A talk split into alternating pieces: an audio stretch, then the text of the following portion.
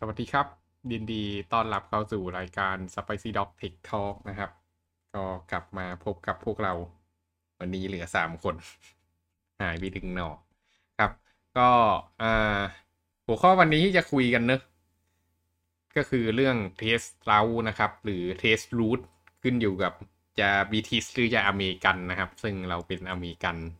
เราเป็นอเมริกันไหมเราเป็นไทยอืมเราใช้สำเนียงอเมริกันเนี่ยก็เขาจะเรียก Test Route กันก็เป็นเครื่องมือตัวหนึ่งที่น่าสนใจมากบนอ่าเรียกอะไรอ่ะบนระบบปฏิบัติการเนอะเพราะว่าเออปกติเวลาดูพวกหนังอะไรพวกเนี้ยมันก็จะมักแบบโชว์กราฟกระโดดกระโดดไปนู่นไปนี่ไปนั่นนะครับบนแผนที่โลกซึ่งความเป็นจริงก็คือวิธีการจะทำให้กราฟพวกนั้นได้ก็คือใช้คำสั่ง trace route นี่แหละอืมก็แต่ว่าปกติเราก็ไม่ค่อยต้องใช้กันนะครับอืมแต่ถามว่า trace route มาใช้ทำอะไรส่วนใหญ่เราก็ใช้ดูว่าแพ็กเกจที่เวลาที่เราจะส่งไปหาข้อมูลจากที่หนึ่งไปที่หนึ่งเนี่ยมันวิ่งผ่านเราเตอร์ตัวไหนบ้างโซนไหนบ้างของโลกนะครับก็มันจะช่วยให้เอาไว้ดีบักเน็ตเวิร์กทั้งพวงได้ว่าตรงไหนเนี่ยมีปัญหาก็วันนี้เดี๋ยวจะมาดูกันว่า Test Route มันทำงานยังไงนะครับแล้วก็มันเจ๋งยังไงนะครับอ่านี้ก็อย่างที่เล่าไปนะครับถ้าเกิดเราเอ่อใช้เรียกว่าอะไรอะถ้าเกิดเราอยู่ที่ที่หนึ่งเนอะแล้วก็เราต้องการจะติดต่อไปหาอีกที่หนึ่งโดยผ่าน ไอ พี address เนี่ยมันก็จะมีการกระโดดข้ามของเราเตอร์นะครับซึ่งไอ้เราเตอร์แต่ละตัวเนี่ยมันก็จะถูกตั้งเอาไว้ซึ่งเดี๋ยวเดี๋ยวจะโชว์ให้ดูอีกรูปหนึ่งอ่าแต่โดยหลักการแล้วเนี่ยก็คืออยากจะเล่าถึงโครงสร้างของอินเทอร์เน็ตเลยว่าอินเทอร์เน็ตเนี่ยอินเทอร์เน็ตคืออะไรอือให้น้องอธิบายให้ฟังดีกว่า อินเทอร์เน็ตคืออะไรอืม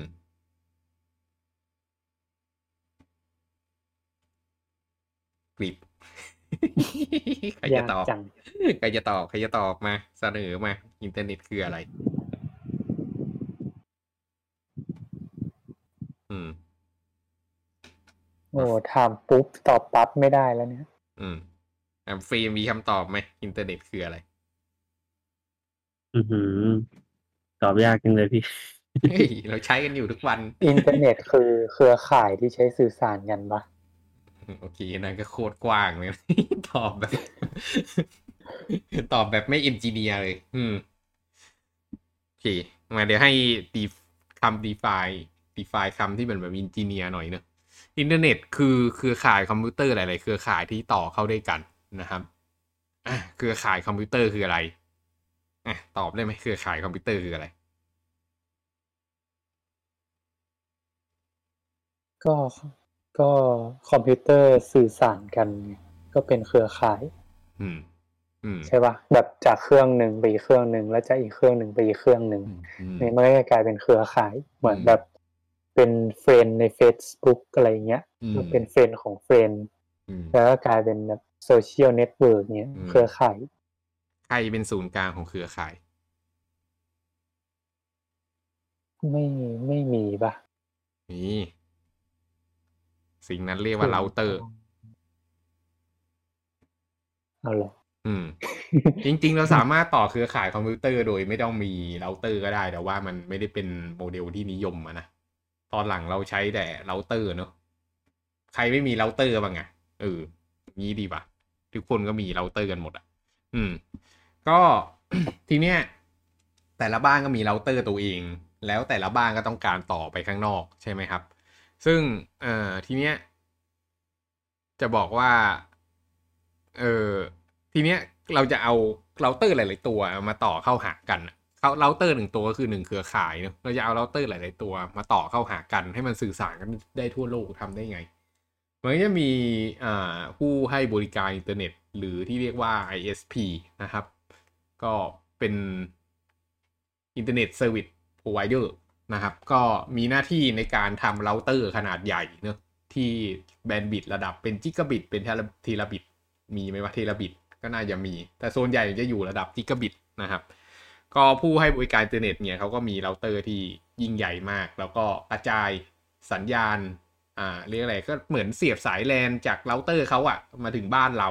นั่นนะคือวิธีการให้บริการอินเทอร์เน็ตซึ่งเราไม่ลงถึงการออเทนติเคทอะไรต่างๆเนอะทีเนี้ยพอมันไปถึงไอ้เราเตอร์ที่ ไอ เอส พี แล้วเนี่ยมันก็จะเป็นเครือข่ายอีกเครือข่ายหนึ่งของ ไอ เอส พี ใช่ปะแต่ละจาก ไอ เอส พี หนึ่งจะต่อไปถึงอีก ไอ เอส พี หนึ่งทำยังไงอ่ะมันก็ต้องมีสายระหว่าง ไอ เอส พี กันเองซึ่งสังเกตว่าตรง ไอ เอส พี เองเนี่ยมันเป็นเราเตอร์ที่ยิ่งใหญ่แล้วเนอะแบนด์วิดต์สูง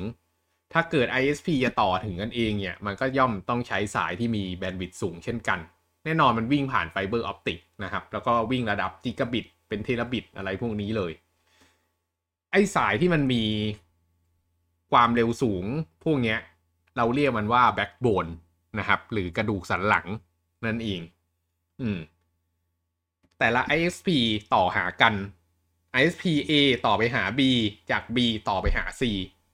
คำถามคือ A คุยไปหา C ได้ไหมคิดว่าคุยได้ไหม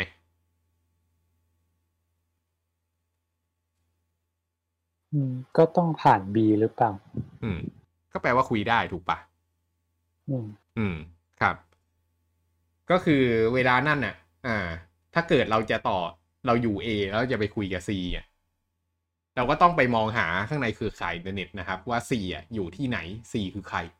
มันก็จะมีระบบที่เรียกว่า routing ซึ่งมันก็ไม่ได้ต่างอะไรกับไอ้ router ที่เราใช้กันอยู่ตามบ้านเนี่ยแหละแต่ว่ามันเป็นระบบขนาดใหญ่ของ ไอ เอส พี กันเองทีนี้แพ็กเกจมันจะวิ่งจาก A มันก็จะบอกว่าจาก A ไปหา B ก่อนแล้วจาก B ไปหา C แล้วก็ค่อยต่อกลับมาซึ่งไอ้ network ทั้งหมดเนี่ยมันก็มี ไอ เอส พี เต็มไปหมดเลยทั่วโลกนะครับแล้วก็อ่าแต่ละทวีปเนี่ยมันก็มักจะต่อกันอย่างเหนียวแน่นข้างในทวีปตัวเองนะครับแล้วระหว่างทวีปเนี่ยก็จะมี network ที่ต่อผ่านทางใต้ทะเลอะไรพวกเนี้ยเนอะเราก็รู้กันไปเราก็รู้กันอยู่นะมันมีไฟเบอร์ออปติกที่วิ่งข้ามอ่ามหาสมุทรต่างๆนะครับเขาก็วางข้ามมหาสมุทรกันเอาไว้ที่โดนฉลามกัดกันบ่อยๆก็นั่นแหละมันก็เป็นสายไฟเบอร์ที่วางกันทีแบบยาวไกลมากเป็นโครงการอันยิ่งใหญ่นะครับวางกันทีใช้มูลค่ามหาศาลแล้วก็มีฝั่งหนึ่งส่งฝั่งก็ทั้งฝั่งสองฝั่งก็ต้องมีฝั่งรับฝั่งส่งเนอะอืมจริงๆมันได้รังรับได้ทั้งส่งแหละแต่มันต่อหากันทั้งสองฝั่งก็เป็น ไอ เอส พี อันเนี้ยมันก็จะทำให้อินเทอร์เน็ตมันต่อข้ามทวีปกันได้พอมันเป็นลักษณะอย่างนี้ปุ๊บเนี่ยมันก็เลยทำให้ทั่วโลกเนี่ยเราเตอร์ทั่วโลกสามารถติดต่อหากันได้หมดเอ่อแล้วก็เอ่อที่จะบอกก็คือเล่าประสบการณ์ส่วนตัวนิดนึงก็คือเคยไปออสเตรเลียมาตั้งแต่ยุคแบบตอนอายุสิบห้ากี่ปีแล้ววะสิบเจ็ดปีก่อนนะอายุสิบห้าตอนประมาณปีสองพันสี่มั้งอืมครับแล้วก็ค้นพบว่าอินเทอร์เน็ตออสเตรเลียแม่งกากมากอืมสาเหตุเนี่ยก็คือเพราะว่าตอนนั้นอินเทอร์เน็ตมันก็ยังไม่ได้แพร่หลายมากนะประเทศไทยไป เอ ดี เอส แอล นู่นนี่นั่นแหละแต่อ่าที่ออสเตรเลียยังหมุนโมเด็มอยู่เลยอืมที่เกิดขึ้นก็คือออสเตรเลียเขาประเทศใหญ่มากนะครับการวางเครือข่ายใช้ทรัพยากรสูงไม่เหมือนประเทศไทยที่มีอ่าอะไรพร้อมอยู่แล้วแล้วนอกจากนั้นเนี่ยเขาก็เป็นประเทศที่อยู่ไกลจากชาวบ้านด้วยเพราะเขาเป็นทวีปเนอะโอซีเนียนะครับเวลาที่อ่าจะติดต่อกับใครก็คือต้องวิ่งผ่านไฟเบอร์ใต้ทะเลเท่านั้นซึ่งตอนนั้นมันก็คงยังดีเดินไม่กี่เส้นเน็ตที่ออสเตรเลียเนี่ยก็เลยช้ามากแต่ตอนนี้ก็เร็วเร็วมากๆแล้วแต่ก็ยังไม่ไม่เร็วเท่าบ้านเราเนอะบ้านเราเน็ตแรงมากอยากจะบอกประเทศไทยเน็ตโคตรเร็วอืมอ่านั่นแหละด้วยเหตุนี้ก็ทำให้ทุกอย่างมันต่อเชื่อมกันได้หมดสิ่งที่เราพูดกันถึงอยู่เนี่ยเราเรียกว่า Public Internet นะครับอืมก็คือเป็นเครือข่ายที่คอมพิวเตอร์สื่อสารกันได้ทั่วโลกอืมเราไม่นับอินเทอร์เน็ตข้างในจีนนะอินเทอร์เน็ตข้างในจีนไม่ค่อยถือเป็น Public Internet เท่าไหร่นะครับอ่ะ anyway ทีเนี้ยถ้าเกิดเราจะส่งจากจุดหนึ่งไปจุดหนึ่งเนี่ยมันก็เลยวิ่งข้ามเราเตอร์อย่างที่เราเห็นข้างในรูปนี้นะครับก็มีการกระโดดข้ามมหาสมุทรแอตแลนติกนะครับอืมอ่านี้ก็อะไรเงี้ยจากอเมริกาไปรัสเซียเนอะอืมรัสเซียไหมวะน่าจะใช่อ่าครับ มาดูรูปที่ชัดเจนขึ้นอีกหน่อยนะครับก็อย่างที่บอกนะครับก็คือมีรีเจียนอยู่เนอะมีรีเจียนมีรีเจียนก็คิดซะว่าแต่ละรีเจียนเนี่ยก็เป็นแต่ละทวีปแล้วมันก็จะมีเราเตอร์หนึ่งประเภทนะครับก็เป็นเราเตอร์ที่อยู่เขาเรียกว่าเป็น area border router นะครับก็คือเป็นตัวที่อยู่อ่าระหว่างทวีปอ่ะอืมมันก็จะต่อกันด้วยแบ็กโบนนะครับก็ไอ้พวกนี้ก็คือที่อยู่ในกรอบสีฟ้าๆนี่ก็คือที่เป็นแบ็กโบนก็เป็นอ่าพวกไฟเบอร์ความเร็วสูงมากระดับเทราบิตเปอร์เซกอะไรพวกนี้นะครับเราเตอร์พวกนี้ก็ทำงานอย่างรวดเร็วนะครับอืมอ่าโอเคนี่ก็คือลักษณะเครือข่ายเวลาจะส่งไปเนี่ยมันก็จะวิ่งหลายฮอปมากเลยอะอินเทอร์เน็ตอันนี้คือโลกความเป็นจริงมันไม่ได้แบบกระโดดปึ๊ดเดียวถึงอย่างข้างในบ้านนะครับทีนี้ถ้าเกิดเรากำลังจะมาพูดถึงเครื่องมือ Test Route เนี่ยเครื่องมือแรกที่ต้องพูดถึงก็คือปิงนะครับปิงเนี่ยเป็นเครื่องมือที่เอ่อ simple แล้วก็ useful มากเลยมันเป็นเครื่องมือที่เอาไว้บอกว่าปลายทางที่เรากำลังจะส่งไปหาเนี่ยสามารถติดต่อสื่อสารได้หรือเปล่านะครับเวลานั้นเราก็พิมพ์ปิงลงไปแล้วก็พิมพ์ ดี เอ็น เอส หรืออ่าพิมพ์เป็นอ่า ไอ พี address ลงไปนะครับปิงเนี่ยมันจะส่งเมสเสจชนิดหนึ่งที่เขาเรียกว่า ไอ ซี เอ็ม พี Echo Request นะครับอันนี้ก็ถ้าเกิดใครเรียน Network มานะจะคุ้นกับคำนี้ ไอ ซี เอ็ม พีEcho Request อืมซึ่ง ไอ ซี เอ็ม พี Echo Request เนี่ยก็คือ Internet Control Message Protocol อ่าเป็นโปรโตคอลตัวหนึ่งที่เอาไว้อ่าเรียกอะไรสื่อสารกันบนอินเทอร์เน็ตอะแต่ว่ามันเป็นระดับอ่า control message เนอะอืมก็เวลาปิงไปปุ๊บมันก็จะตอบกลับมานะครับแล้วก็จะบอกความเร็วเอ่อไม่ได้บอกความเร็วบอก latency นะครับว่าเออคุยไปถึงไอ้คนเนี้ยและไอ้คนนี้ตอบมาใช้เวลาเท่าไหร่ส่วนใหญ่หน่วยก็ออกมาเป็นมิลลิเซกนะครับก็น่าจะคุ้นเคยกันอยู่แล้วเนอะปิงโอเคต่อมานะครับสิ่งที่เกิดขึ้นทางในปิงเนี่ยอ่ามันมีมันก็ส่งแพ็กเกจเนี่ยเล่าอันนี้ดีกว่าอ่าสมมุติถ้าเกิดเราจะปิงจากโหนดทางด้านซ้ายเนี่ยไปถึงไอ้โหนดทางด้านขวาสุดเนี่ยอืมมันก็มีเส้นทางได้ประมาณสองทางหลักๆเนอะอืมก็วิ่งทางนี้ใช่ไหมหรือว่าวิ่งทางนี้อืมแต่ว่าจะเกิดอะไรขึ้นถ้าเกิดมันวิ่งเป็นลูปอย่างนี้นะครับซึ่งมันมีความเป็นไปได้เนอะว่าเฮ้ยถ้าเกิดมันอยู่ในเน็ตเวิร์กเนี้ยแล้วมันก็บอกว่าเอ้ยชั้นไอ้เน็ตเบราว์เตอร์ตัวนี้ก็สามารถต่อหานี้ได้นี่ก็ต่อหานี้ได้ทุกตัวต่อหาไอ้ตัวปลายทางได้หมดถูกปะอืมแต่เราเตอร์อ่ะบางทีมันไม่รู้ไงว่าเฮ้ยตกลงแล้วมันควรจะต่อหาใครบ้างมันก็เป็นไปได้ว่าเอ้ยยิงเมสเสจไปปุ๊บเข้ามานี่เข้ามานี่เข้ามานี่ปุ๊บแล้วก็วิ่งเข้าตรงนี้แล้วก็วนเป็นลูปเป็นไซคลิกอย่างเงี้ยแล้วก็ไม่มีวันออกจากลูปนี้นะครับอืมนี่เป็นสถานการณ์ที่เกิดขึ้นได้จริงนะครับในโลกอินเทอร์เน็ตอืมแล้วพอมันเกิดสถานการณ์อย่างนี้ปุ๊บเนี่ยไอ้แพ็กเกจเนี่ยมันก็จะวิ่งวนๆๆๆๆอย่างเงี้ยทำให้เอ่อในที่สุดเนี่ยทราฟฟิกของอ่า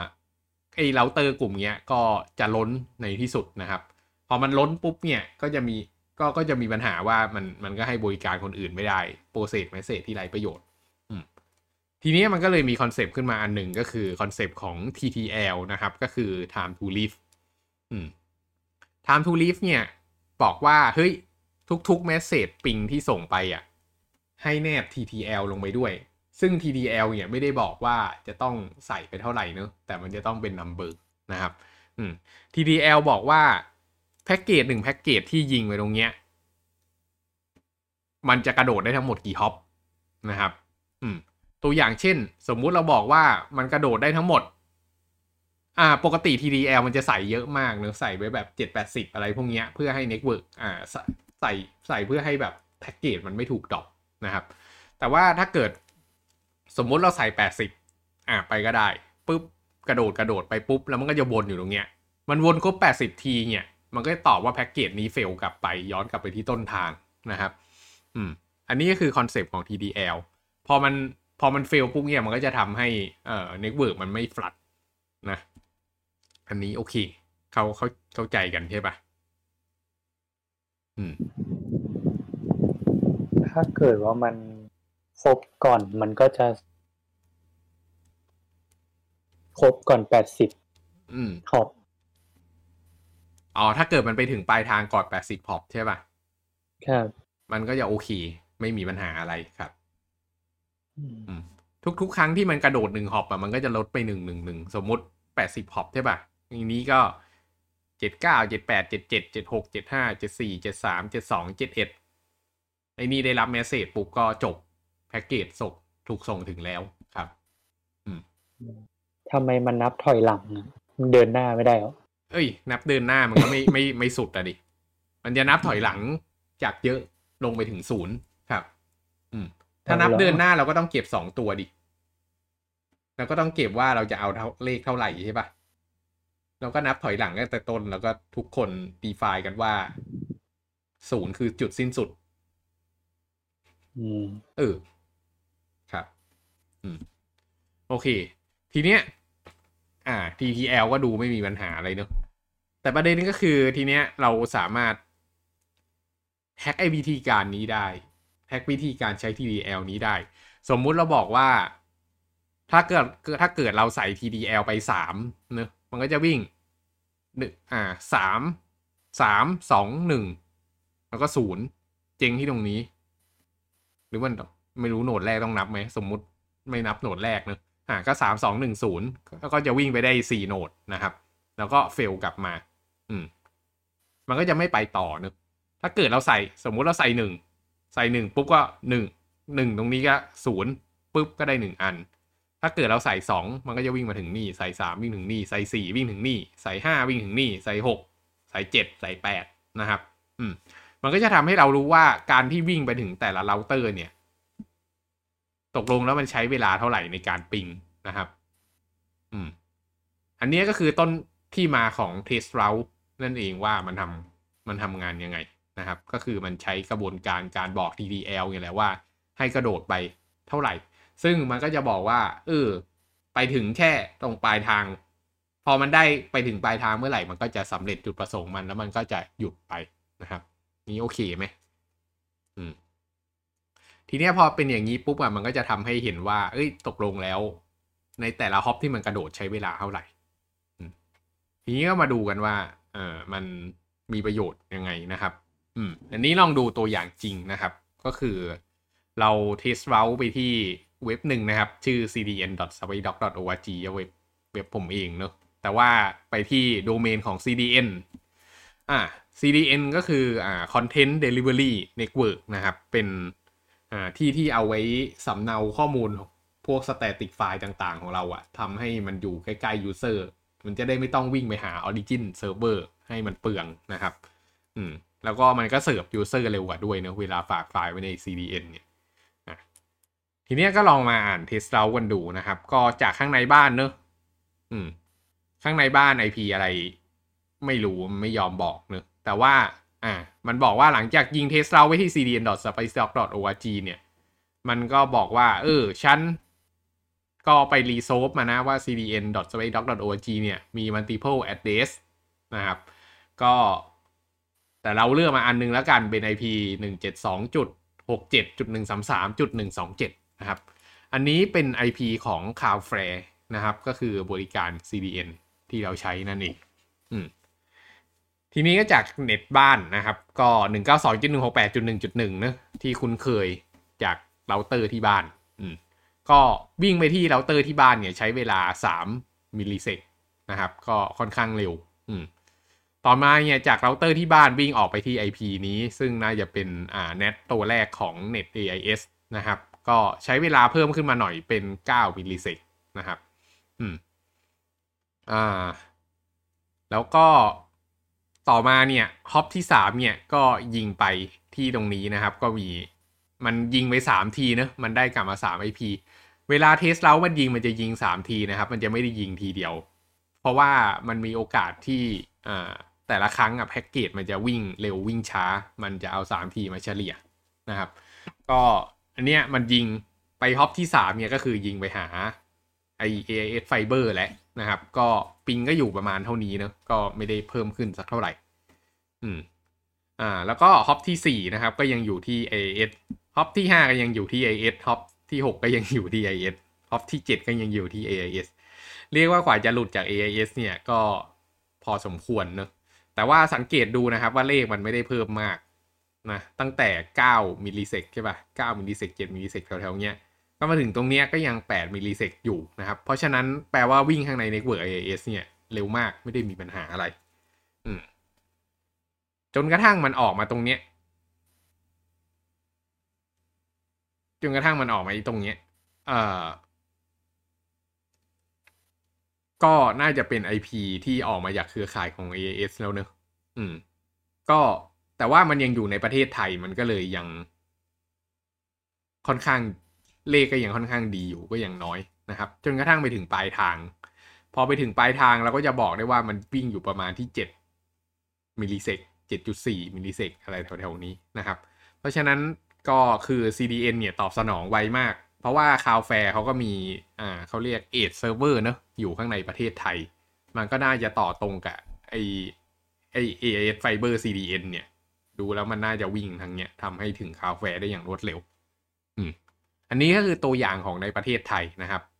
เลขข้างหน้าก็คือบอกจำนวนฮอปเนอะส่วนบรรทัดหลังสุดแน่นอนมันจะต้องเป็น ไอ พี เดียวกับที่เราต้องการนะครับอืมทีเนี้ยมันมีความเป็นไปได้นะครับที่แต่ละครั้งที่มันยิงไปเนี่ยมันจะวิ่งไปคนละที่กันอืมบางทีมันจะอ่าไปคนละที่กันนี่เป็นไปได้ก็ก็ก็มันก็เวลาดูว่าก็ก็ก็ลองสังเกตดูนะครับแต่มันก็ไม่ไม่ไม่ค่อยเกิดเท่าไหร่หรอกมั้งคิดว่าอืม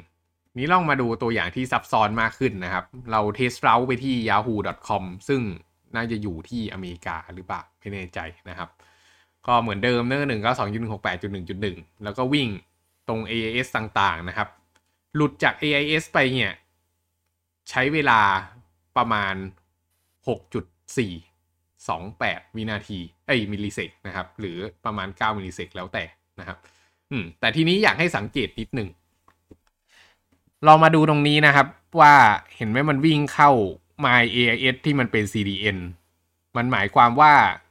ไอ้ ไอ เอส ไอ พี เนี่ยมันเป็นเส้นพิเศษที่มันต่อเข้าคาวแฟร์นะครับแต่ว่าพอมันมาเป็นอันใหม่ตรงเนี้ยมันวิ่งเข้า ไอ ไอ จี นะครับ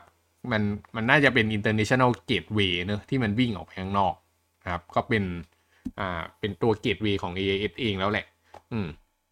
ก็มันก็วิ่งออกไปแล้วก็สังเกตตรงนี้ว่าตัวเลขมันเพิ่มขึ้นอย่างเยอะเลยเนอะก็คือจากหกวิ่งไปสามสิบสามนะครับอันเนี้ยคิดว่ามันน่าจะวิ่งออกนอกประเทศแล้วอืมก็น่าจะเป็นอ่าฝั่งสิงคโปร์มั้งน่าจะอืมอ่าต่อมานะครับก็ก็วิ่งวิ่งต่อไปแล้วก็สังเกตว่ามีกระโดดตรงนี้อีกทีจากสามสิบสามวิ่งเป็นสองร้อยสี่เลยอ่าวิ่งเป็นสองร้อยกว่ามิลลิเซกนะครับก็ใช้เวลากระโดดข้ามจากฮอปที่แปดไปฮอปที่เก้าเนี่ยใช้เวลาประมาณอ่าหนึ่งร้อยเจ็ดสิบมิลลิเซกแอสซูมได้เลยว่ามันกระโดดข้ามทวีปเดี๋ยวมาดูกันว่าจริงไหมนะครับแล้วพอมันไปถึงตรงนี้ปุ๊บเนี่ยก็สังเกตดูว่าอ่าไม่ได้ขึ้นสูงขึ้นไปกว่านี้มากแล้วเด้อก็ก็ยังมีเพิ่มขึ้นนิดหน่อยก็อ่ายี่สิบ สามสิบก็บางทีก็มีไปถึงสามร้อยเนอะแล้วก็นี่ก็ไปถึงของ Yahoo แล้วนะครับแล้วก็บาบาบาบาจนกระทั่งไปถึงปลายทางของ Yahoo นะครับก็ว่ากันไปสุดท้ายแล้วใช้เวลาไปทั้งหมดสองร้อยกว่ามิลลิเซกถามว่าตรงไหนช้าก็คือฮอปที่เก้านี่นั่นเองนะครับอืมก็ให้จำสองจุดจุดที่หนึ่งก็คือฮอปที่เจ็ดนะครับก็คือน่าจะวิ่งออกนอกประเทศแล้วก็ฮอปที่เก้าน่าจะวิ่งออกนอกวิ่งข้ามทวีปมาดูกันว่าจริงไหมอืมอ่ะนี่นะครับก็คือให้สังเกตไว้อืมนี่นี่ก็คืออ่าตัวอย่างของการพล็อตอ่า Test Route Mapper นะครับอย่างที่บอกว่าเราที่เจ็ดอยู่ตรงนี้นะครับอยู่ในประเทศไทยเราที่แปดนี่เห็นไหมวิ่งมาที่สิงคโปร์เราที่แปดวิ่งไปไหนเราที่แปดวิ่งไปฮอปที่เก้าเห็นไหมวิ่งข้ามมหาสมุทรแปซิฟิกนะครับเป็นมหาสมุทรที่ ใหญ่ที่สุดในโลกนะครับก็อ่า เลยค่อนข้างนานนะครับอืมแล้วก็หลังจากนั้นก็วิ่งอยู่ข้างในอ่าอเมริกาแหละซึ่งมันวิ่งจากฝั่งอ่า West Coast ไป East Coast นะครับก็ตัวอเมริกาเองก็ไม่ใช่เล็กๆเนอะก็วิ่งผ่านตรงนี้ก็ค่อนข้างนานมันก็เลยเป็นเหตุว่าหลังจากนี้มันก็เลยยังมีอ่าระยะเพิ่มขึ้นอีกก็ประมาณ เจ็ดถึงแปดสิบ มิลลิเซกเนอะก็คือวิ่งจากตรงนี้ตรงนี้ของในอเมริกานั่นเองแล้วก็ให้รู้ว่า Yahoo อยู่ตรงนี้แถวๆนี้ครับแต่ไอ้แมปตรงนี้มันไม่ได้บอก exactly ว่ามันอยู่ตรงนั้นจริงๆนะบางทีมันถ้าเราไปดูบางทีมันจะเป็นแบบอยู่กลางประเทศอะไรพวกเนี้ยก็มันอาจจะไม่ได้เป็น data center ก็ได้นะครับเขาอาจจะไม่ได้พอร์ตไว้ตรงอืมก็ก็ก็อย่าไปแบบเฮ้ยเพื่อนเรา ไอ พี นี้เราจะไปบ้านมันเราก็เลยไปดูในแผนที่แล้วไปเคาะประตูก็อาจจะผิดบ้านได้ครับอืมก็ถ้าเกิดใครอยากจะพอร์ตอะไรประมาณนี้ให้เข้าไปเว็บนี้เนอะอืมก็เป็น Test Route Mapper นะครับแล้วก็ copy ไอ้พวก message พวกเนี้ยเอาไปวางแล้วเขาก็จะพอร์ตพอร์ตแผนที่ออกมาให้นะครับอืมก็ประมาณนี้แหละเรื่อง Test Route นะครับอืมมีคำถามอะไรไหมเข้าใจว่าตอนเทสแล้วอะครับเวลายิงออกไปอะมันจะยิงแบบ ที ที แอล เป็นหนึ่งก่อนแล้วก็ค่อยเพิ่มขึ้นใช่คือมันจะไม่ได้แบบเป็นแพ็กเกจเดียวใช่ไหมครับแล้วก็แล้วก็ส่งกลับมาแต่ว่าจะยิงแบบหนึ่งแล้วก็รอดรอปทิ้งมันก็จะส่ง ไอ ซี เอ็ม พี กลับมาใช่ครับใช่อย่างนั้นเลยอืมแล้วก็เวลาการยิงแต่ละครั้งของมันนะมันจะยิงสามแพ็กเกจนะมันก็จะยิงหนึ่ง สามครั้งยิงสอง สามครั้งอืมให้สังเกตดูเนี่ยค่าเห็นป่ะมันจะมีสามค่าเนี่ยมันจะได้ออกมาสามอันแล้วก็แต่แต่ละทีที่มันยิงไปมันเป็นไปได้ว่ามันจะไปคนละ ไอ พี กันด้วยเนอะอืมครับอืมมีคำถามอะไรอีกไหมโอเคดูจะเข้าใจกันดีทุกคนเงียบครับอืมก็เป็นหัวข้อสั้นๆง่ายๆนะครับวันนี้ก็จะได้รู้ว่าเวลาที่เราสั่ง Test Route เนี่ยเบื้องหลังมันคืออะไรแล้ววันไหนที่เปิดเว็บไหนช้าก็อย่าลืมคำสั่ง Test Route นะครับเผื่อว่าเราเตอร์ไหนจะถูกปลาฉลามกิน ไม่ใช่สายไฟเบอร์ไหนจะถูกปลาฉลามกัดนะครับก็เกิดขึ้นบ่อยๆนะเรื่องปลาฉลามกัดเนี่ยอืมโอเคครับงั้นวันนี้ก็สั้นๆเท่านี้แหละแล้วมีคำถามอะไรก็คอมเมนต์กันไว้ได้ทีครับสวัสดีครับ